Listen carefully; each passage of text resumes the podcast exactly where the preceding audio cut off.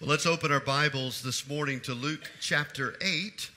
Uh, Luke chapter 8 is where we are in our continued study of the Gospel of Luke.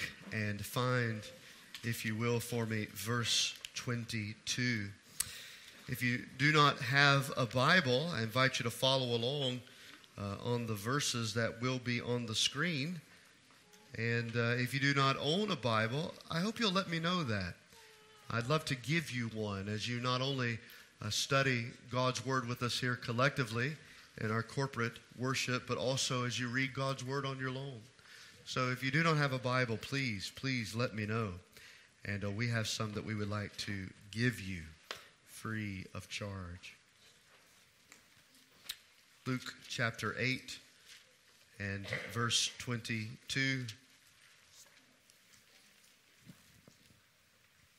The Bible says one day he, that is Jesus, got into a boat with his disciples and he said to them, Let us go across to the other side of the lake. So they set out, and as they sailed, he fell asleep. And a windstorm came down on the lake, and they were filling with water and were in danger. And they went and woke him, saying, Master, Master, we are perishing. And he awoke and rebuked the wind and the raging waves, and they ceased. And there was a calm. He said to them, Where is your faith? And they were afraid, and they marveled, saying to one another, Who is this? That he commands even winds and water, and they obey him. Then they sailed to the country of the Gerasenes, which is opposite Galilee. When Jesus had stepped out on land, there met him a man from the city who had demons. For a long time he had worn no clothes, and he had not lived in a house, but among the tombs. When he saw Jesus, he cried out and fell down before him and said with a loud voice, What have you to do with me, Jesus, Son of the Most High God? I beg you, do not torment me. For Jesus had commanded the unclean spirit to come out of the man. For many a time it had seized him. He was kept under guard and bound with chains and shackles, but he would break the bonds and be driven by the demon into the desert. Jesus then asked him, What is your name? And he said, Legion, for many demons had entered him. And they begged him not to command them to depart into the abyss.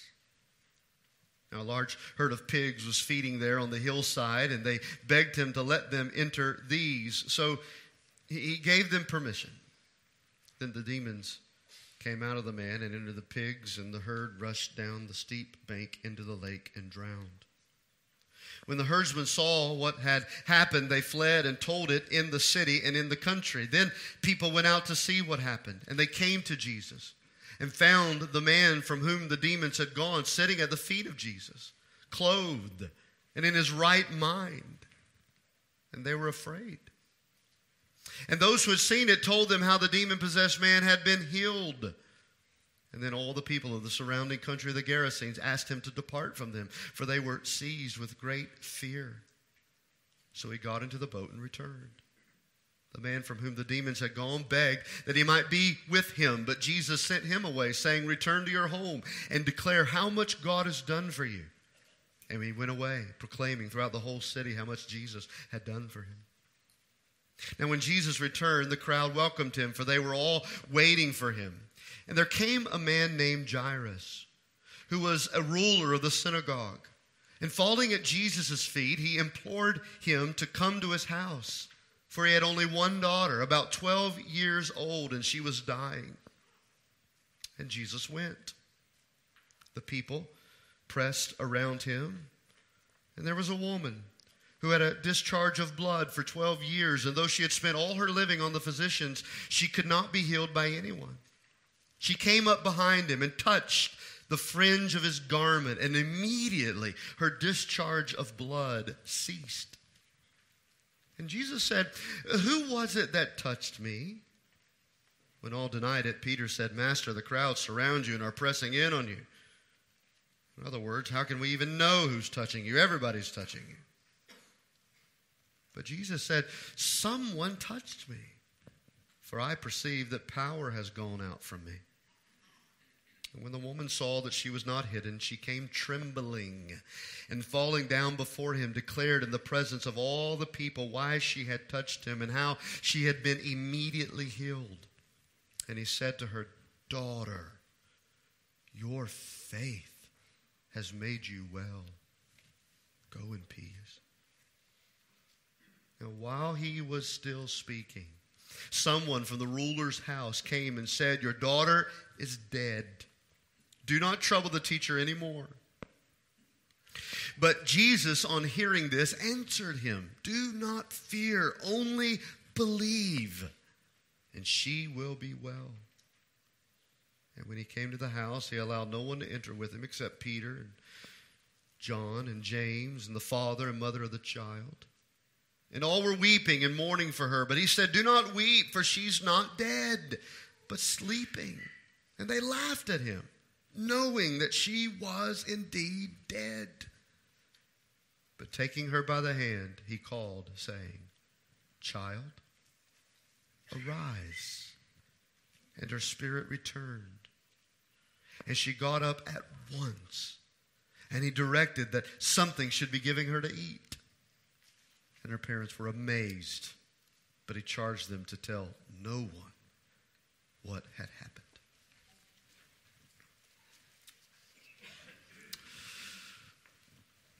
Afraid, trapped, overwhelmed, impossible.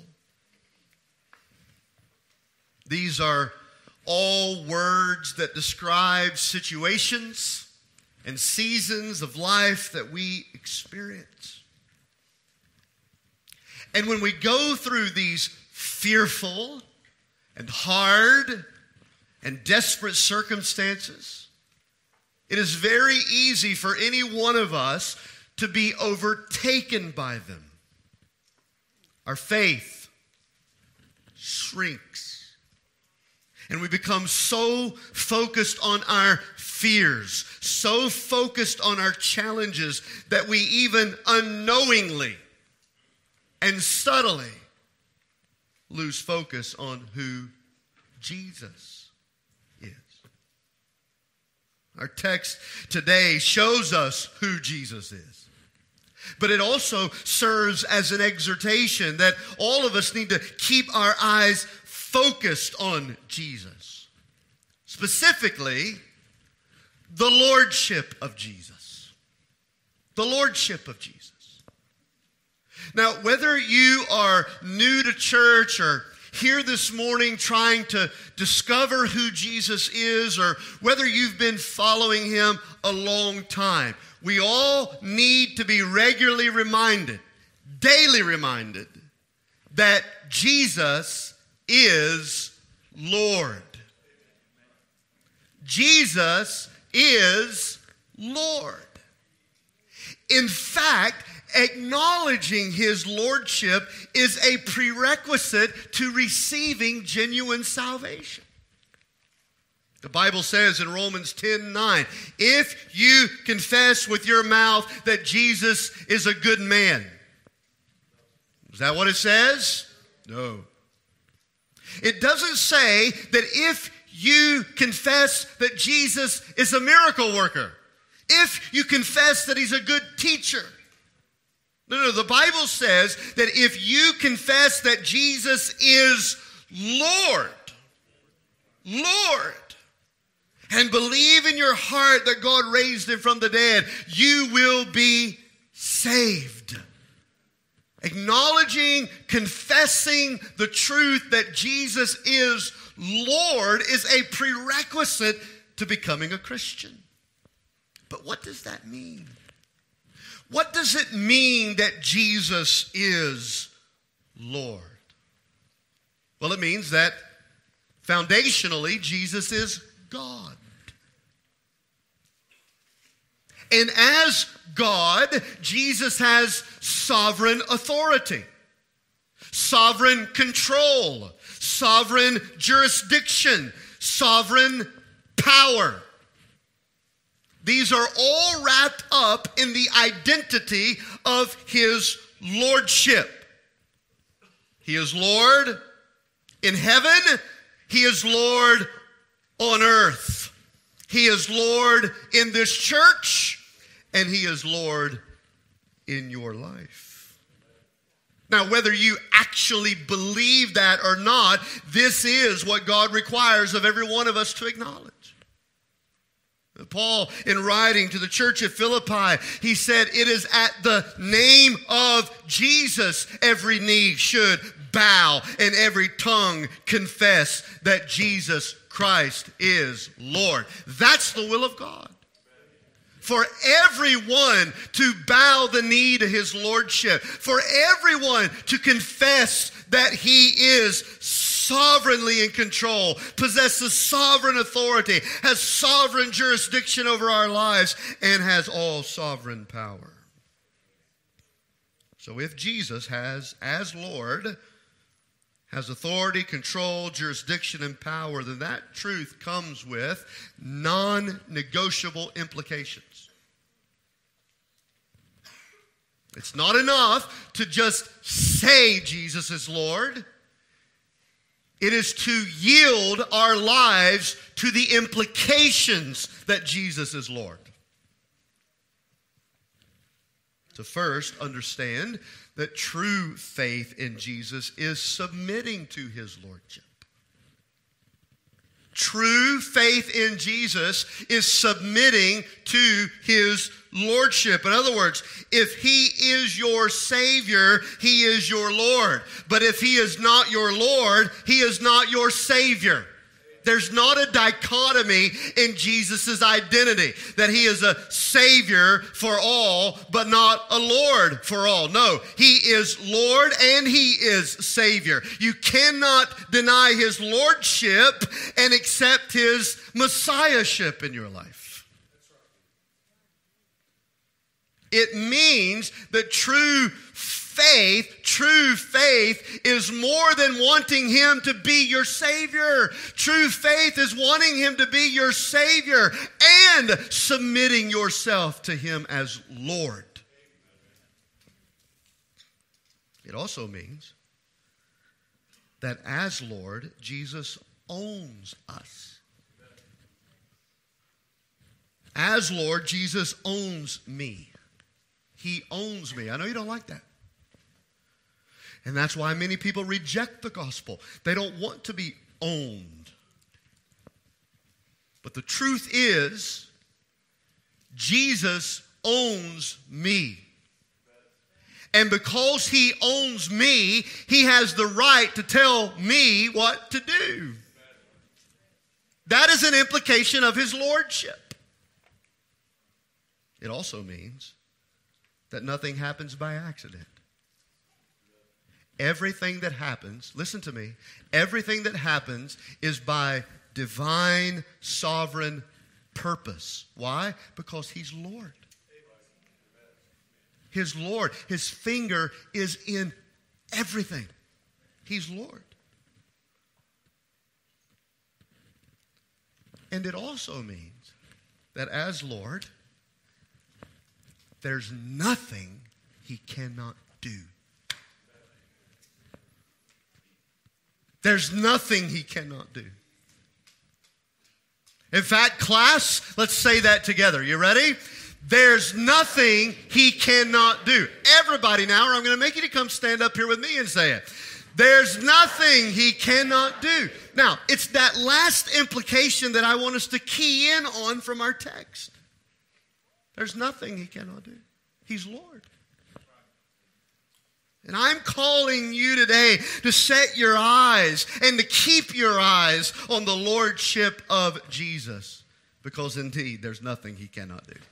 In fact, we see, first of all, he can calm our fears.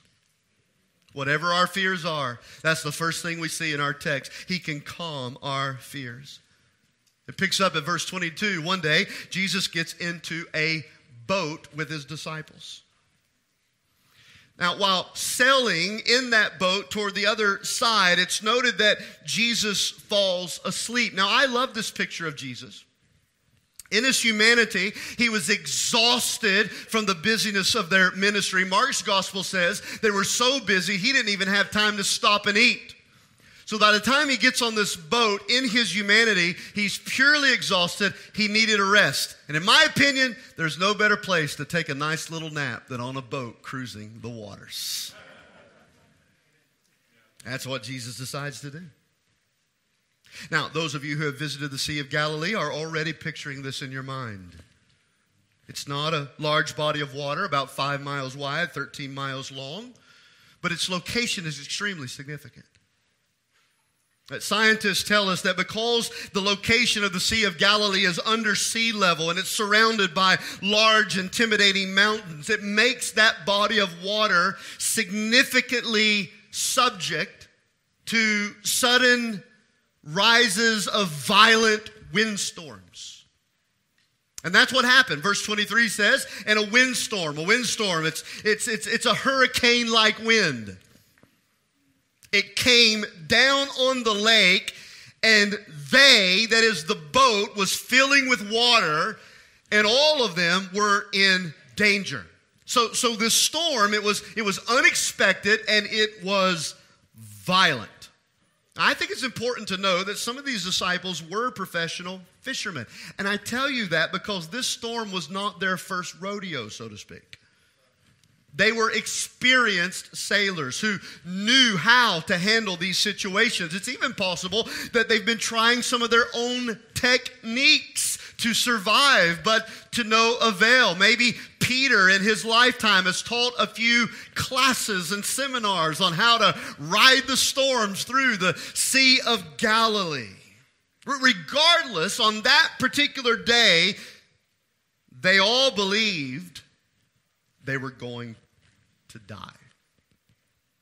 Regardless of their experience, regardless of their profession, regardless of the fact that they had been through storms before, on that day it was different. On that day, the storm was so violent, so unexpected, they all thought they would die. And I wonder this morning if fear like that has ever gripped your heart.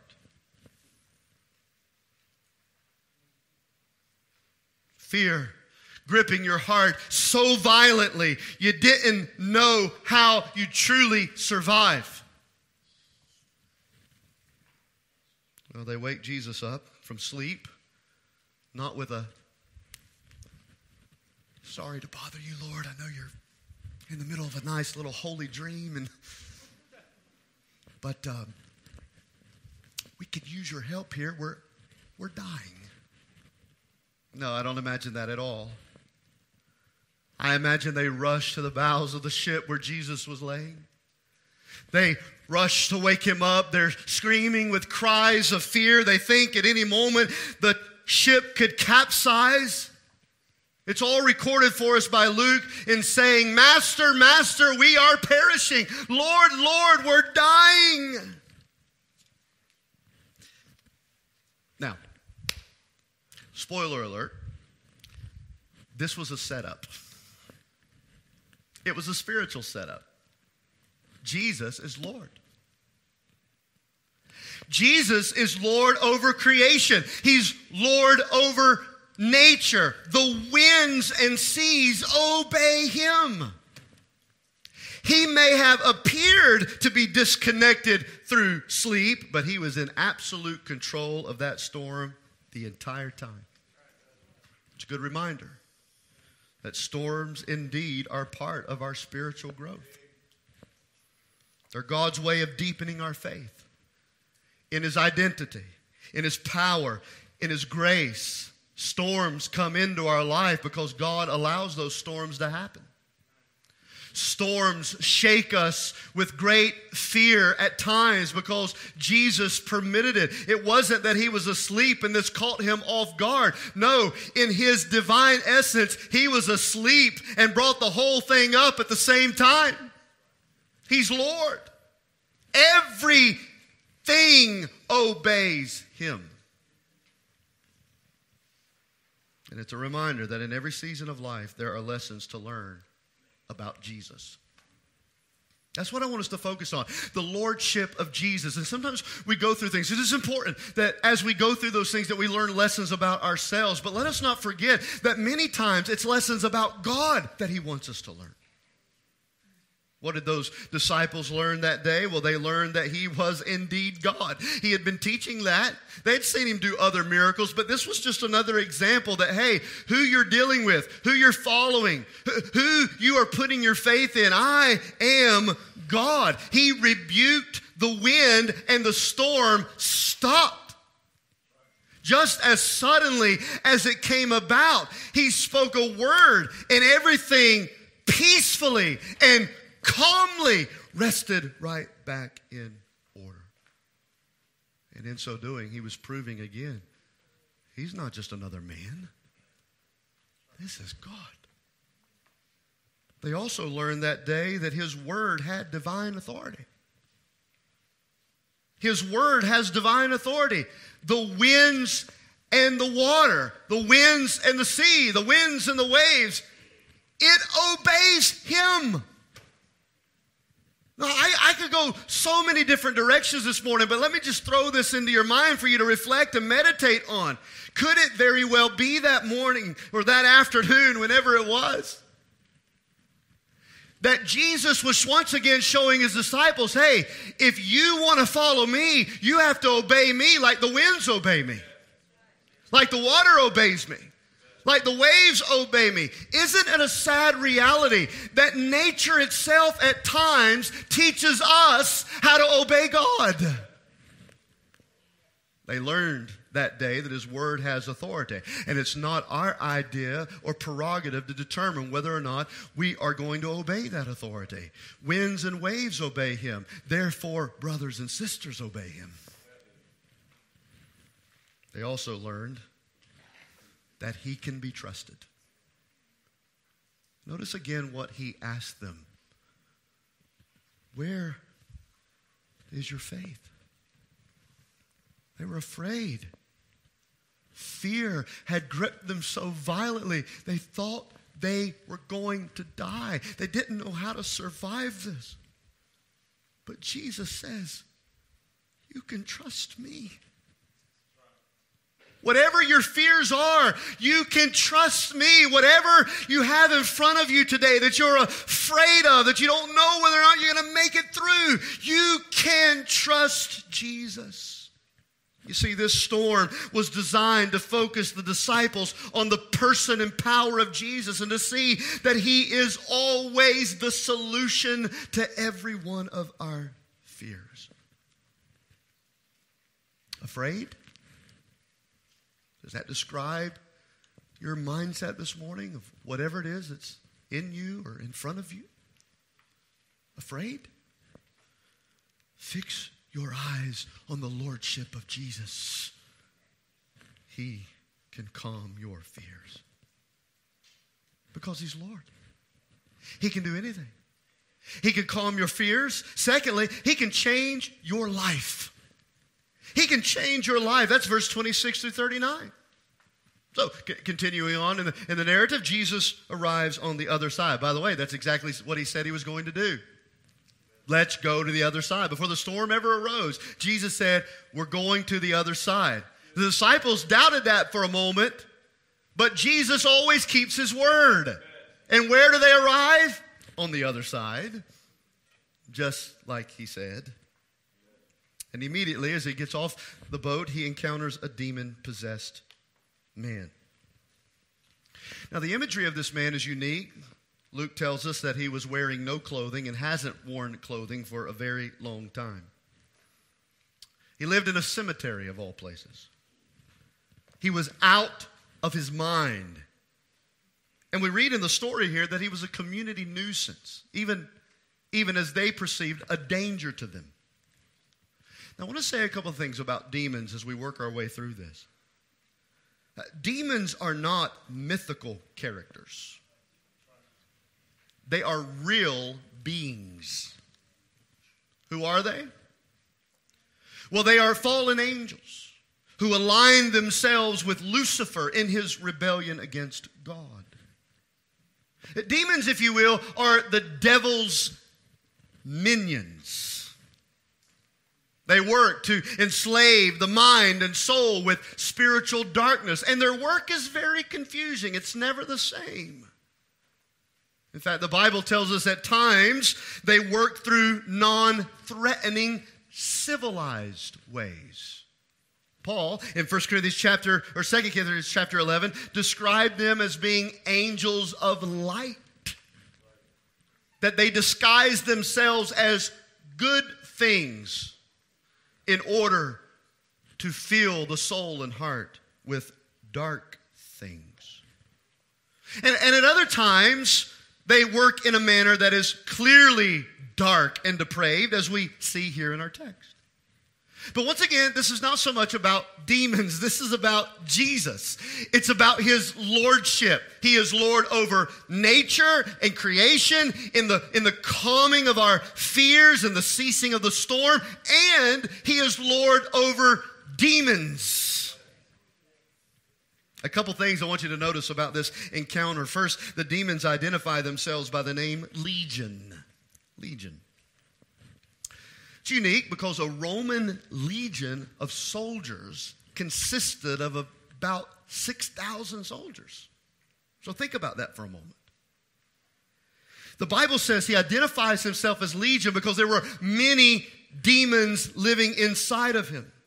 Kent Hughes commented on this reality by saying, To the Jewish mind, legion brought an image of great numbers efficient organization, and relentless strength. So, so he's identified as legion because there's a there's a lot of demons living inside of him. And, I, and I'll just say this: one demon is bad enough, but this man is absolutely battered with thousands of demons. Thousands of demons have possessed him. But these demons, regardless of their number, regardless of their power, they acknowledge the lordship of Jesus. In fact, the text says that they beg Jesus, they, they beg him not to send them to the abyss. The abyss is the place of final torment.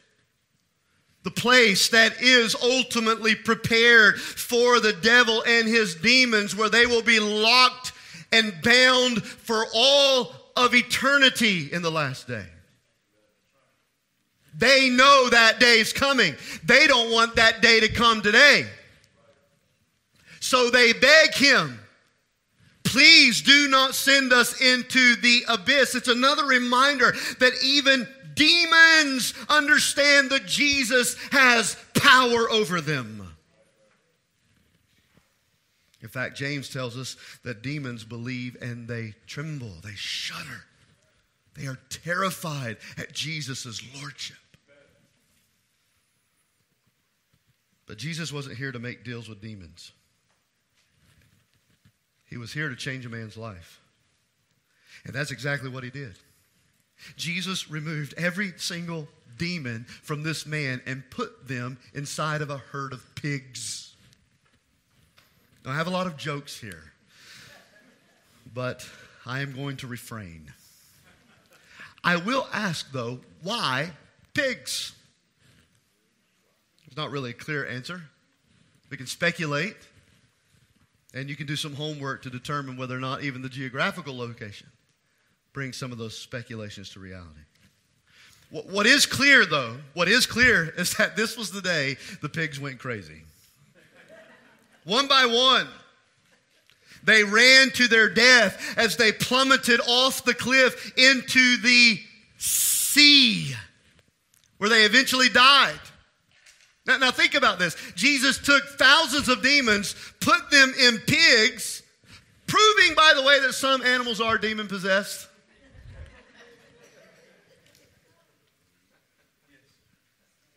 And here they committed suicide. Okay, I'm done. I'm done. I'm done.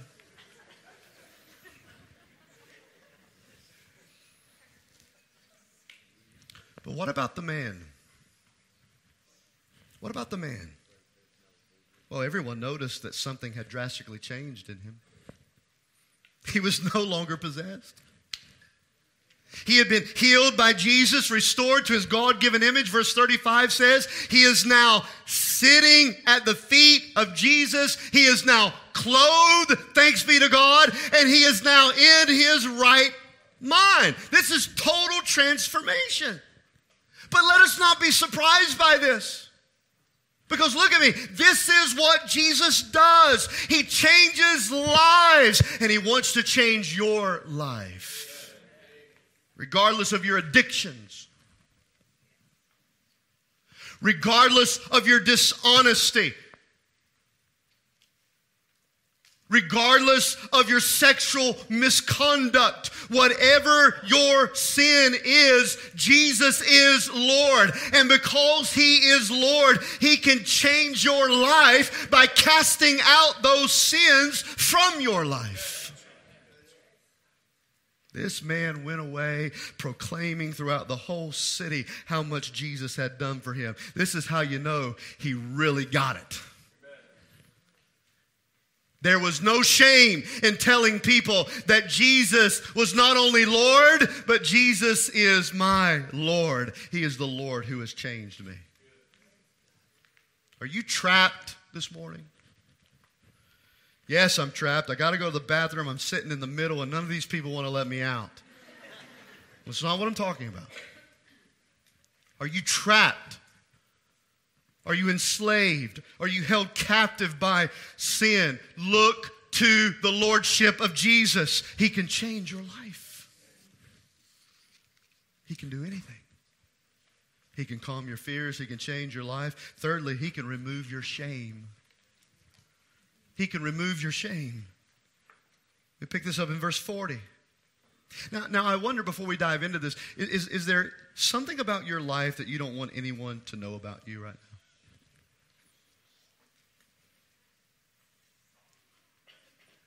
a secret,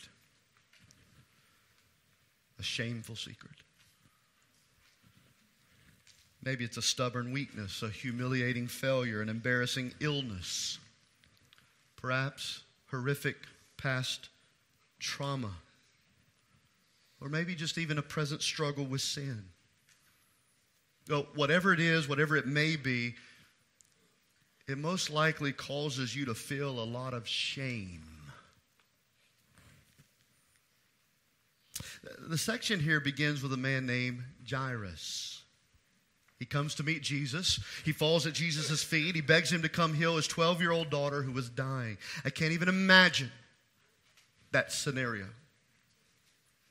His 12 year old girl is dying, and he comes to Jesus asking for help.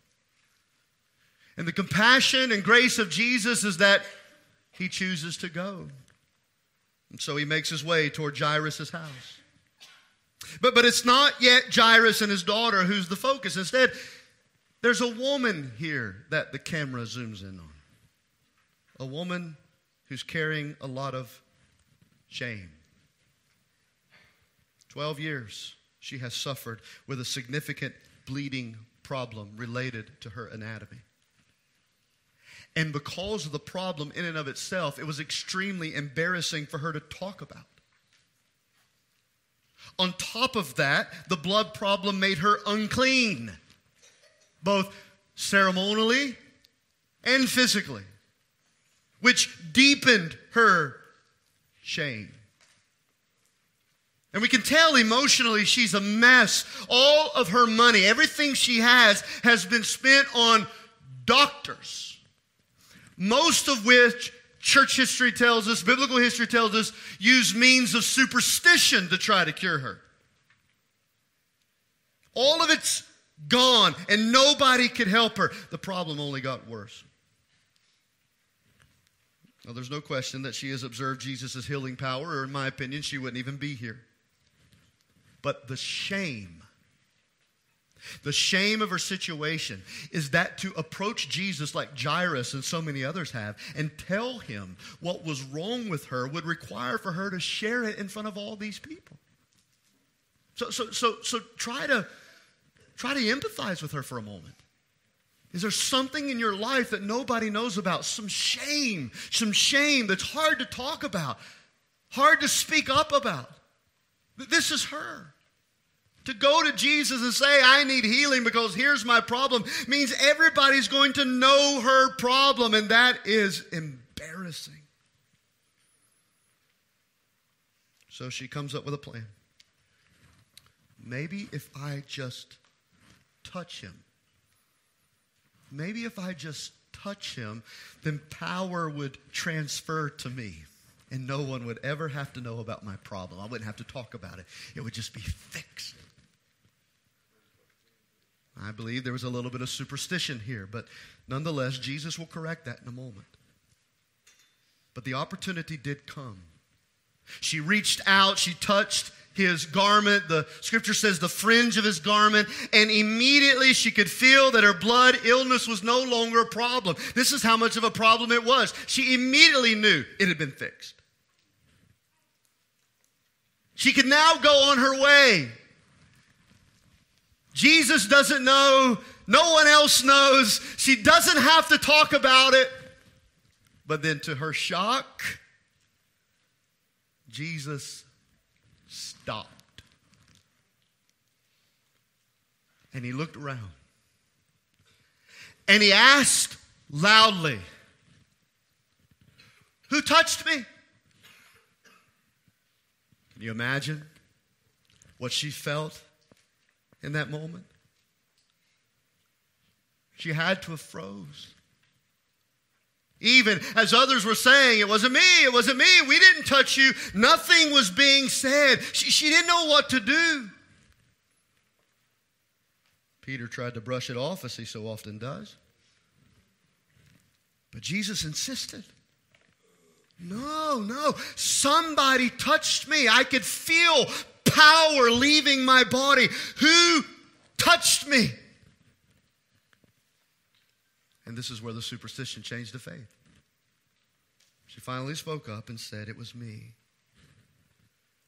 And in that moment, she poured out all of her shame to Jesus in front of everyone, even the men, about her problem and how that she was now healed. The next moment was a compassionate, personal moment between he and the woman as he looked at her and said, Daughter. It's the only reference that you see in the New Testament of Jesus referring to someone as daughter. It's intimate. You belong to me. Daughter, your faith, Amen. not your touch. Amen. Your faith has made you well. Go in peace. Now, some of you wonder this was, this was kind of rude of Jesus. Why did, he, why did he stop everything and draw attention to her? Well, he didn't do this to expose her shame, he didn't do this to embarrass her. He did this to expose her faith. He wanted everyone there to know that regardless of their secret shame, there is hope in him. It's the same reason why we have the story this morning. God is asking the same questions to you, not to embarrass you, not to point you out, not to shame you, but to show you this morning that if you will look to His Lordship, if you will put your faith in Jesus, He will remove that shame in your life. There is always hope, always hope in those who put their faith in Jesus. And as I've already noted, he wanted her to know that it wasn't the touch that did this, it was her faith that caused Jesus to pour out his power and grace on her life. And that's a great reminder as we go to the last point that it is faith that pleases God. Faith is what releases the grace of God on our life. If you come to Jesus seeing and believing His Lordship, He can and will remove your shame and give you His grace. So maybe, like her, you're overwhelmed, shamed, hurting. Look, friend, to the Lordship of Jesus. He can do anything. He can calm your fears. Whatever you're afraid of, He can calm it. He can change your life. Whatever is holding you enslaved. God can break those chains. And whatever you're shamed about, God can take it away. There's one more thing, and perhaps maybe to some of you the most unbelievable. He can raise us to life. He can raise us to life. So, who did we start verse 40 out with? Not the woman, but Jairus. And he's been there the whole time, by the way. He's walking right with Jesus. After all, they're on their way to his house when this interruption came. An interruption that Jesus didn't mind coming. So he's witnessed the entire scene. I don't know how he felt about that. I could tell you how I would have felt. Shamedly. I would have been anxious about my daughter. I'd be eager to get Jesus to the house as fast as I could. I'd have been antsy, wondering why she couldn't wait her turn. My daughter's about to die. I need Jesus with me. I, I don't know if he felt that. I'm just telling you that's probably how I would have felt. And that dreadful news that causes so much of that anxiousness, it came. News that no parent wants to hear. Someone from Jairus' house came running to him and said, Look, your daughter's dead. Don't trouble the teacher anymore. It's too late. Now, now, you talk about a testing of faith. Think about this. While he is with Jesus, his daughter dies. So there's already a test of faith at whether or not he would even come and ask Jesus. He gets the courage to do so.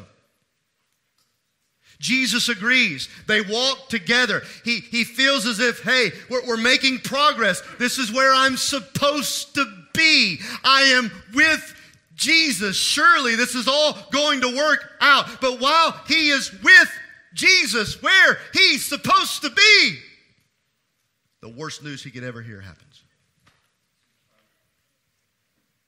Friends, sometimes you can be exactly where God wants you to be and it all fall apart. That is what's happening here. His daughter, while with Jesus, goes from dying to dead. But Jesus looks at him and says, Don't be afraid. Don't fear. Just believe. She'll be well.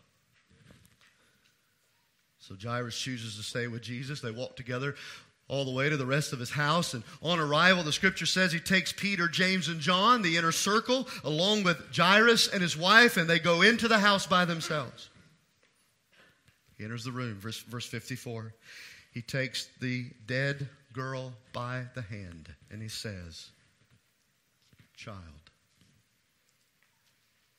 arise. And her spirit, look at this next word, returned, showing that she was dead. Her spirit had left her.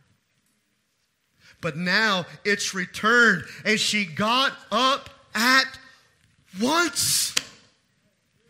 Can you even begin to imagine the response and the celebration that took place in that room at that moment? Jesus had brought the dead back to life. Once again, proving that his lordship can do anything. The scene is a foreshadowing of not only his own death and resurrection that was to come, but also the resurrection of all who confess Jesus as Lord. We read it in our scripture reading this morning, 1 Corinthians chapter 15. In Adam, because of Adam's sin, in Adam all die. But those who are in Christ, they will live. That's the gospel. Sin brings death. Your sin, my sin, it brings death. It brings damnation. It brings condemnation. It brings hell. But Christ brings life and forgiveness and resurrection and peace and joy and redemption and adoption and salvation. Everything that sin damages, Jesus in his lordship restores. Every Christian in this room has a resurrection story. In fact, when you meet somebody new this week and they say something like this to you, what's your story? You're not going to believe this but I've been resurrected from the dead. They're going to look at you like they look at Chris Harrison. No, no, no, no. Listen to me. Every Christian in this room has a resurrection story. Paul kind of pinned it for us in Ephesians 2. I was dead in my sins, following the world, carrying out the desires of my flesh and my mind, but God, being rich in mercy because of the love wherewith He loves me, even when I was dead. He made me alive with Christ. He raised me up with Him. He resurrected me from the dead. And by grace, I am alive. I am saved. Every Christian in this room has a resurrection story. And perhaps there's a resurrection that needs to take place in this room. No, we can't visit the cemetery and do it, but Jesus will do that one day. But right here in front of us, the dead can come to life.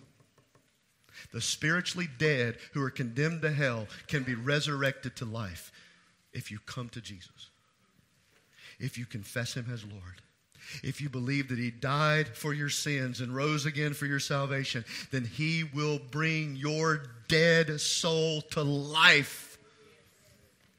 And you'll never be the same. Don't lose focus on who Jesus is. He is Lord. He is Lord. He is Lord regardless of your fears, regardless of your sins, regardless of your shame, regardless of any impossible situations that are in front of you. He is Lord and He can do anything. Look with me afresh today to the Lordship of Jesus and rest in Him. Let's stand together for prayer.